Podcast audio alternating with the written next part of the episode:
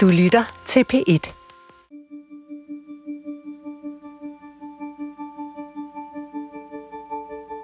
Det er vigtigt, at det bliver købt så også, fordi at så har PET kontrol over det. Hvis han går i, til Tyskland eller en eller anden baggårdsforhandler i Polen, så har de øh, ringe mulighed for at finde ud af, hvad det er, han køber og, og så videre, og spore forsendelsen, og det, så kan det være, at de mister et eller andet link, og så lige pludselig så har de tabt det hele. Så, så PT beder jeg faktisk om fuldstændig at underbyde markedet, så I er sikre på, at, at I holder ham som kunde. Ja, lige præcis. Godt. Så, ned i byretten, der er alle de tre tiltalte nu færdige med at give deres forklaringer på, hvorfor de mener, at de er uskyldige. Inde i selve retssalen, der sidder de tre tiltalte på en øh, linje med deres forsvarsadvokater mellem sig, så de har ikke mulighed for at snakke direkte øh, med hinanden. Der er ikke den store interaktion. Det er ikke sådan, at de sidder og kigger på hinanden, eller smiler, eller gør det modsatte. De, øh, de har ikke nogen kommunikation sammen inde i retten. Og for underviseren og cykelhandlerens vedkommende, så er forsvaren og anklageren egentlig enige om, at Basil Hassan han har bedt de to om at hjælpe ham med at skaffe droneudstyr. Uenigheden i retten den går på, om de her to er vidne om, at det udstyr, som de bestiller og modtager, det ender hos en terrororganisation og ikke bare hos deres ven og bekendte, som de ikke ved har onde hensigter med det. Ja, øh, de mener så at sige, at, at Basil Hassan, han, han snyder dem til at sende de her droner ned til ham og, og ned til islamisk stat. Mm. Og så er der taxichaufføren. Han siger, modsat de andre, at det udstyr, han køber nogle år senere, at det er aldrig endt hos islamisk stat eller hos Basil Hassan, men at han køber det for at sælge det videre i Tyrkiet for at tjene penge, og at han efterspørger store mængder droneudstyr, for eksempel nede hos Toga og Frederik i dronebutikken, fordi de sørger for, at han får en favorabel pris. Ja, og, og netop det her med, at de giver så god en pris, det kommer nu til at spille en rolle ned i retten, for måske er den her pris lidt for god. Taxichaufførens advokat mener nemlig, at det her det er et brud på PT's beføjelser. De er simpelthen gået over grænsen. De har ageret provokerende. Det man kalder agent provokatør. Episode 14. Et slagtilbud, han ikke kan sige nej til. Inde i retssal 41, der oppe for, det er sådan et firkantet aflangt lokale, op for enden, der er sådan et aflangt bord, hvor der sidder en retsformand, en kvinde, og på hver side af hende sidder der så to dommer. De er tre juridiske dommer. Til højre for dem, der er der et bord, der står ligesom en slags hestesko imod dommerbord. Og der sidder de tiltalte med deres øh, forsvarsadvokater. I to rækker ved siden af anklagerne, der sidder nævningerne. Nede i retten, der er der blevet ført en lang række vidner, som enten anklagemyndigheden eller forsvaren har indkaldt. Der har været PT-vidner, der har været eksperter i islamisk stat, der har været dronesælgere, der har været en fængselsbetjent, og så har der faktisk også været en masse vidner, der er blevet aflyst. Der har været familiemedlemmer til de tiltalte, der er blevet aflyst, fordi de ikke har vel udtale sig. Et af de vidner, vi har glædet os allermest til at høre, Basil Hassans ekskone fra Libanon, det vidne blev aldrig nogensinde ført, fordi hun sad fast i lufthavnen i Libanon. Hun, kunne simpelthen, hun fik simpelthen ikke lov til at rejse ud af landet. Hun skulle jo ellers have fortalt alt muligt om Basil Hassan. Og to af de vidner, der blev afhørt, det er Tukker Frederik nede for dronebutikken. Da Toge og Frederik de skulle forklare sig i retten, så havde jeg mødt dem øh, ude foran retssalen lige kort for inden.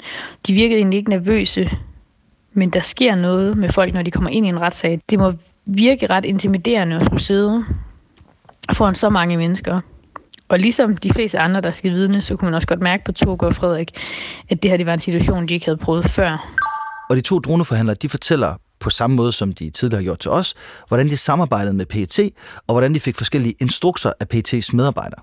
Dem, der skal vidne i, inde i retssalen, de sidder med ryggen til øh, tilhørende journalisterne, så man kan ikke på den måde se nødvendigvis, hvor de kigger hen, eller hvem de har øjenkontakt med. Jeg lagde ikke mærke til, at de kiggede specielt meget på taxichaufføren, eller omvendt. De tiltalte, de også hele tiden sådan kiggede meget ned i bordet, eller kiggede lige frem for sig. Det er ikke sådan, at de på den måde har kigget intenst efter øjenkontakt med vidnerne. Øh, det kan man godt se i andre sager, at det sådan ligefrem bliver opsøgt af den tiltalte. Men sådan har det ikke været her. Og så er det, at tre af de pt medarbejdere som har haft kontakten til Toger Frederik, de også bliver afhørt. Og her er det så, at taxachaufførens forsvar spørger de tre PT-medarbejdere ind til netop det her med prisen. Altså, har de bedt Toge og Frederik om at sænke den for at holde taxachaufføren i butikken? Og så er det, at de tre PT-medarbejdere hver for sig siger nej. Det har de ikke.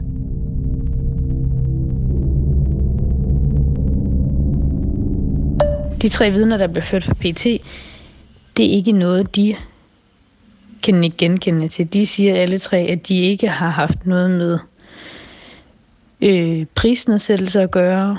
En af dem sagde også, at det var sådan nogle helt standard listepriser, øh, og det havde de simpelthen ikke nogen indflydelse på. De her PT-medarbejdere, der kan ind for at vidne, de siger altså, at de ikke har bedt Toge og Frederik om at sænke prisen på produkterne for at holde taxichaufføren i butikken. Og det undrer os, for i det interview, vi lavede med de to dronesælgere for over et år siden, der nævner de faktisk flere gange, at prisen den er blevet sat ned. Og den er blevet sat ned netop fordi PT beder dem om det. Hvad er det, PT de siger, at det er vigtigt, de gør for at holde ham i jeres butik?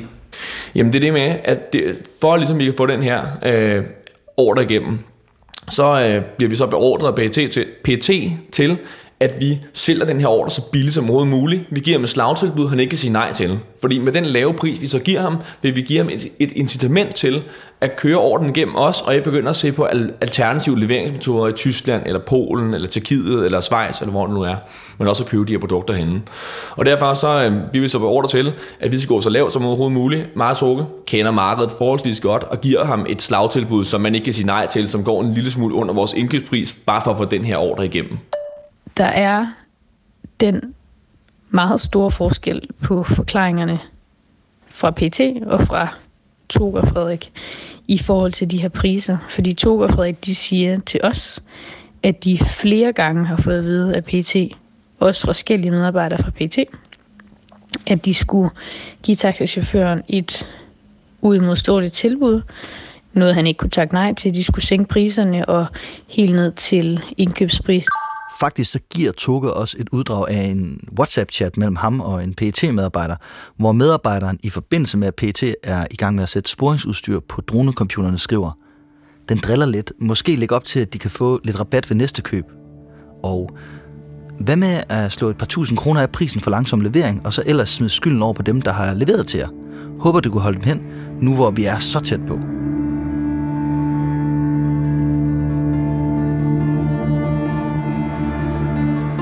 Altså, vi ved ikke, hvad den endelige pris bliver hos den underleverandør, som sælger udstyret til taxachaufføren.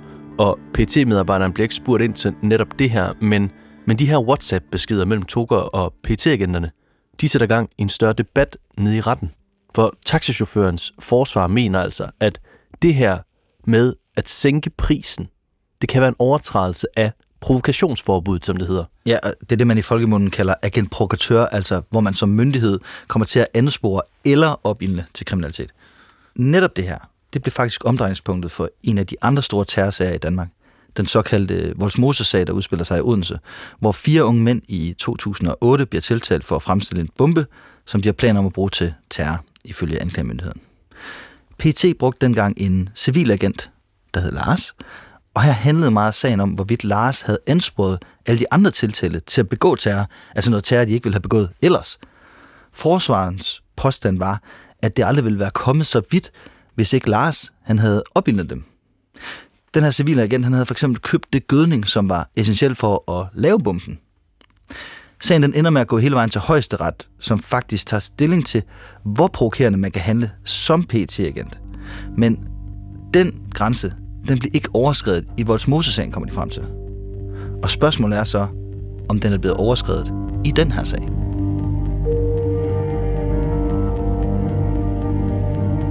Men det her, det er jo faktisk ikke den eneste kritik, som forsvaret de nu retter mod PT, fordi netop den her WhatsApp-chat mellem Toge og PT-medarbejderen, den kom pludselig til at spille en rolle nede i retten.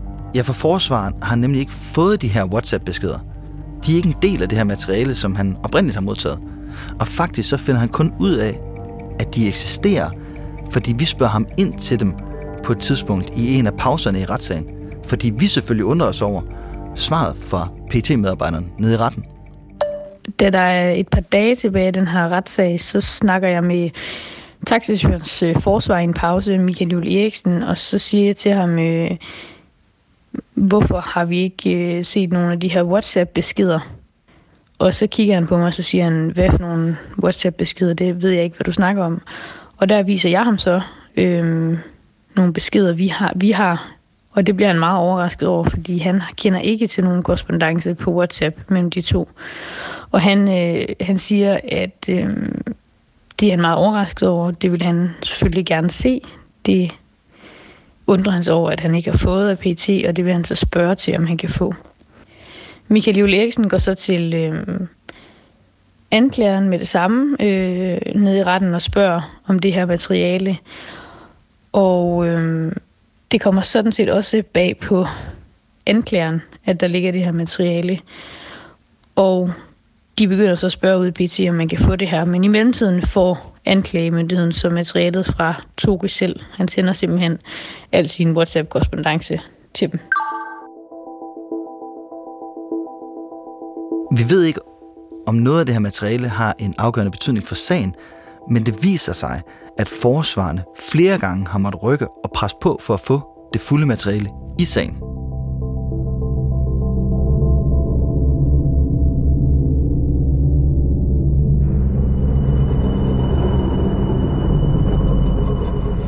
Basil Hassan foranledet og til blandt andet at deltage i nedstående omkring den 22. juni 2013 fra firmaet Hobbyfly og har indkøbt den 4. oktober 2013 for firmaet FPB Model. I den her sag, der har vi jo prøvet at kortlægge, hvad politiet har gjort for at undersøge det her formodet dronenetværk i Danmark. Den 4. oktober 2013, den 7. oktober 2013, den 10. oktober 2013, den 14. oktober 2013. Og der er især én ting, der gør den her sag ret speciel.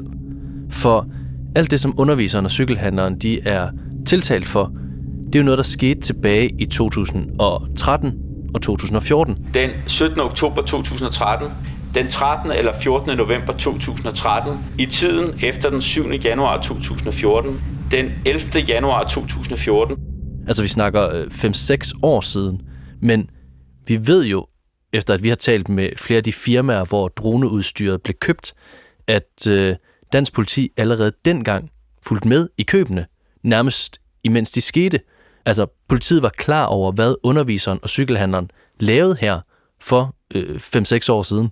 Ja, og samtidig så finder de jo det her USB-stik hos underviseren med bombemanualer, en video af en person, der er angiveligt er Basil Hassan, der blander en bombe, og så ikke mindst de her udførlige Excel-ark med indkøbslister, hvor der jo her i retten bliver fremlagt, at der er referencer til islamisk stat.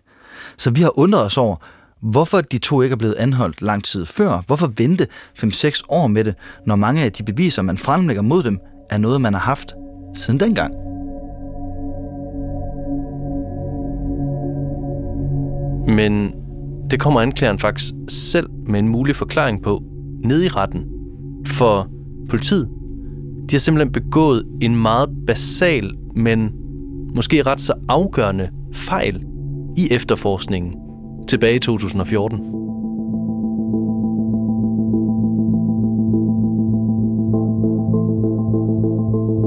Det hele det handler om de her indkøbslister på USB-stikket. Og her er det vigtigt at forstå, hvor omfattende de her lister faktisk er. For de indeholder et sirligt regnskab over, hvad der er blevet brugt af penge, og hvad der er blevet refunderet. Man kan for det første se en masse posteringer omkring dronekøb, og faktisk så løber det hele op i droneudstyr for over 700.000 kroner.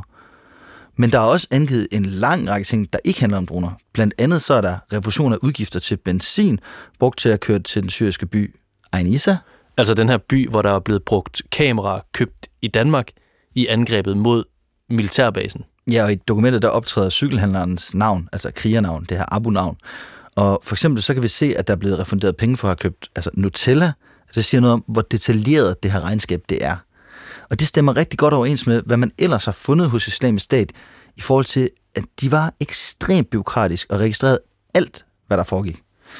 Altså man kan sige, at netop det, der var en af nøglerne til deres store og hurtige succes, at de i den grad formåede at opbygge en velfungerende organisation, det er samtidig også blevet en af de ting, der rammer de personer, der tilsluttede sig gruppen rigtig hårdt her bagefter, fordi det jo så er super veldokumenteret, hvad de rent faktisk har foretaget sig, og hvad de har været en del af. Ja, og derfor burde det jo også have været super god dokumentation for dansk politi allerede dengang det blev fundet.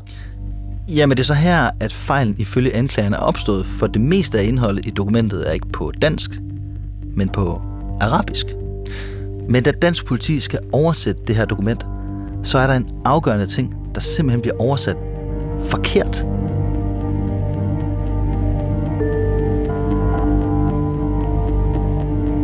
De fleste ting i dokumentet, det er, de er skrevet på arabisk, men man kan se, at det må være en person med dansk kundskaber, der har skrevet det, for det virker som om, at hvis der er et ord, personen ikke har kendt på arabisk, så er det skrevet på dansk. For eksempel så står der plastikklemmer et sted, og et andet sted står der veksle, altså vekslegebyr for eksempel. Men noget af det vigtigste i det her dokument, og som tydeligt refererer til islamisk stat, det er navnet på Basil Hassans gruppe. Ja, for der hvor man faktisk kan se i det her dokument, at det refererer til Basil Hassans gruppe, altså der hvor vi nu ved, at der står Katibat al-Bara bin Malik, der får man oversat det forkert ind i politiet.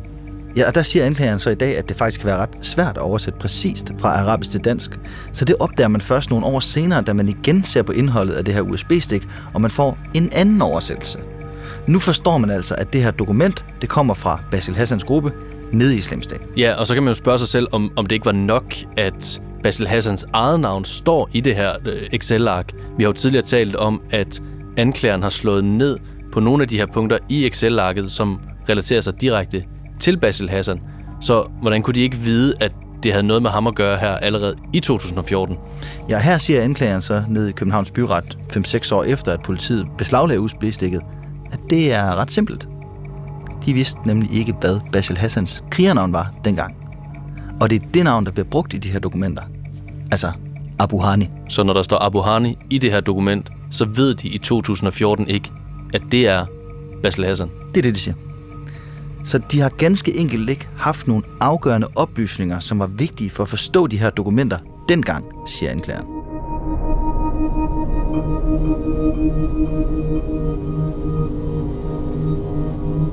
Man kan sige, at der er flere ting i den her sag, som ikke er gået, som politiet havde håbet.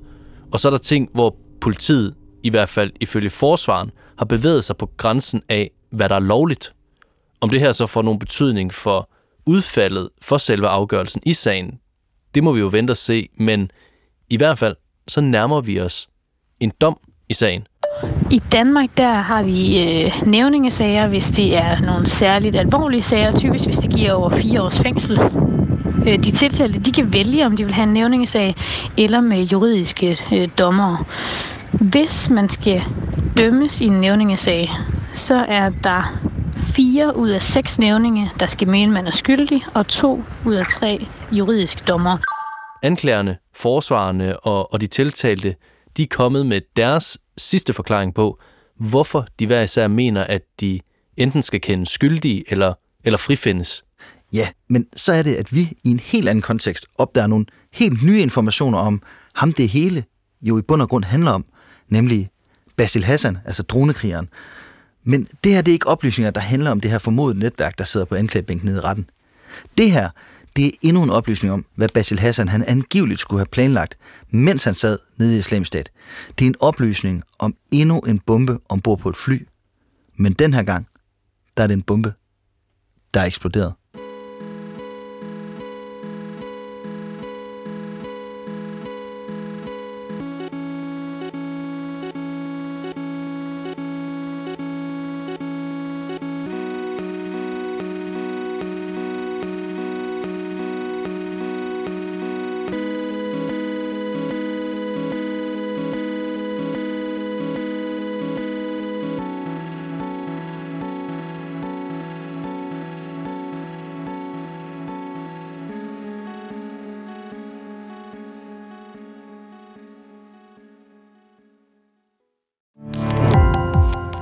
Gå på opdagelse i alle DR's podcast og radioprogrammer. I appen DR Lyd.